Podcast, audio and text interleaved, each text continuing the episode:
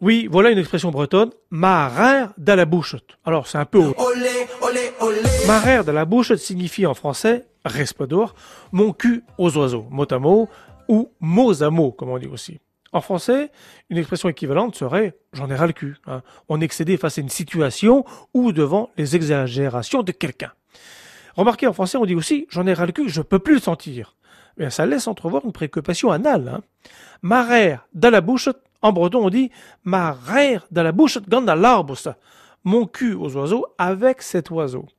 Ça laisse plutôt l'idée volage. Hein. On pourrait même dire qu'il y a une envie refoulée de voler dans les plumes. Sacré Beckler.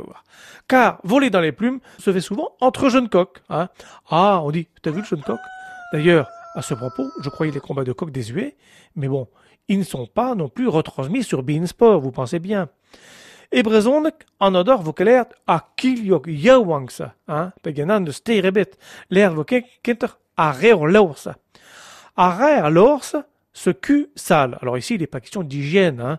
Euh, il faut comprendre ce chiard dont sa mère s'occupe encore. Alors oui, on entend aujourd'hui toutes sortes de noms d'oiseaux, ok Mais ma rère de la bouche est la bousse, et ça s'écrit avec sa plus belle plume.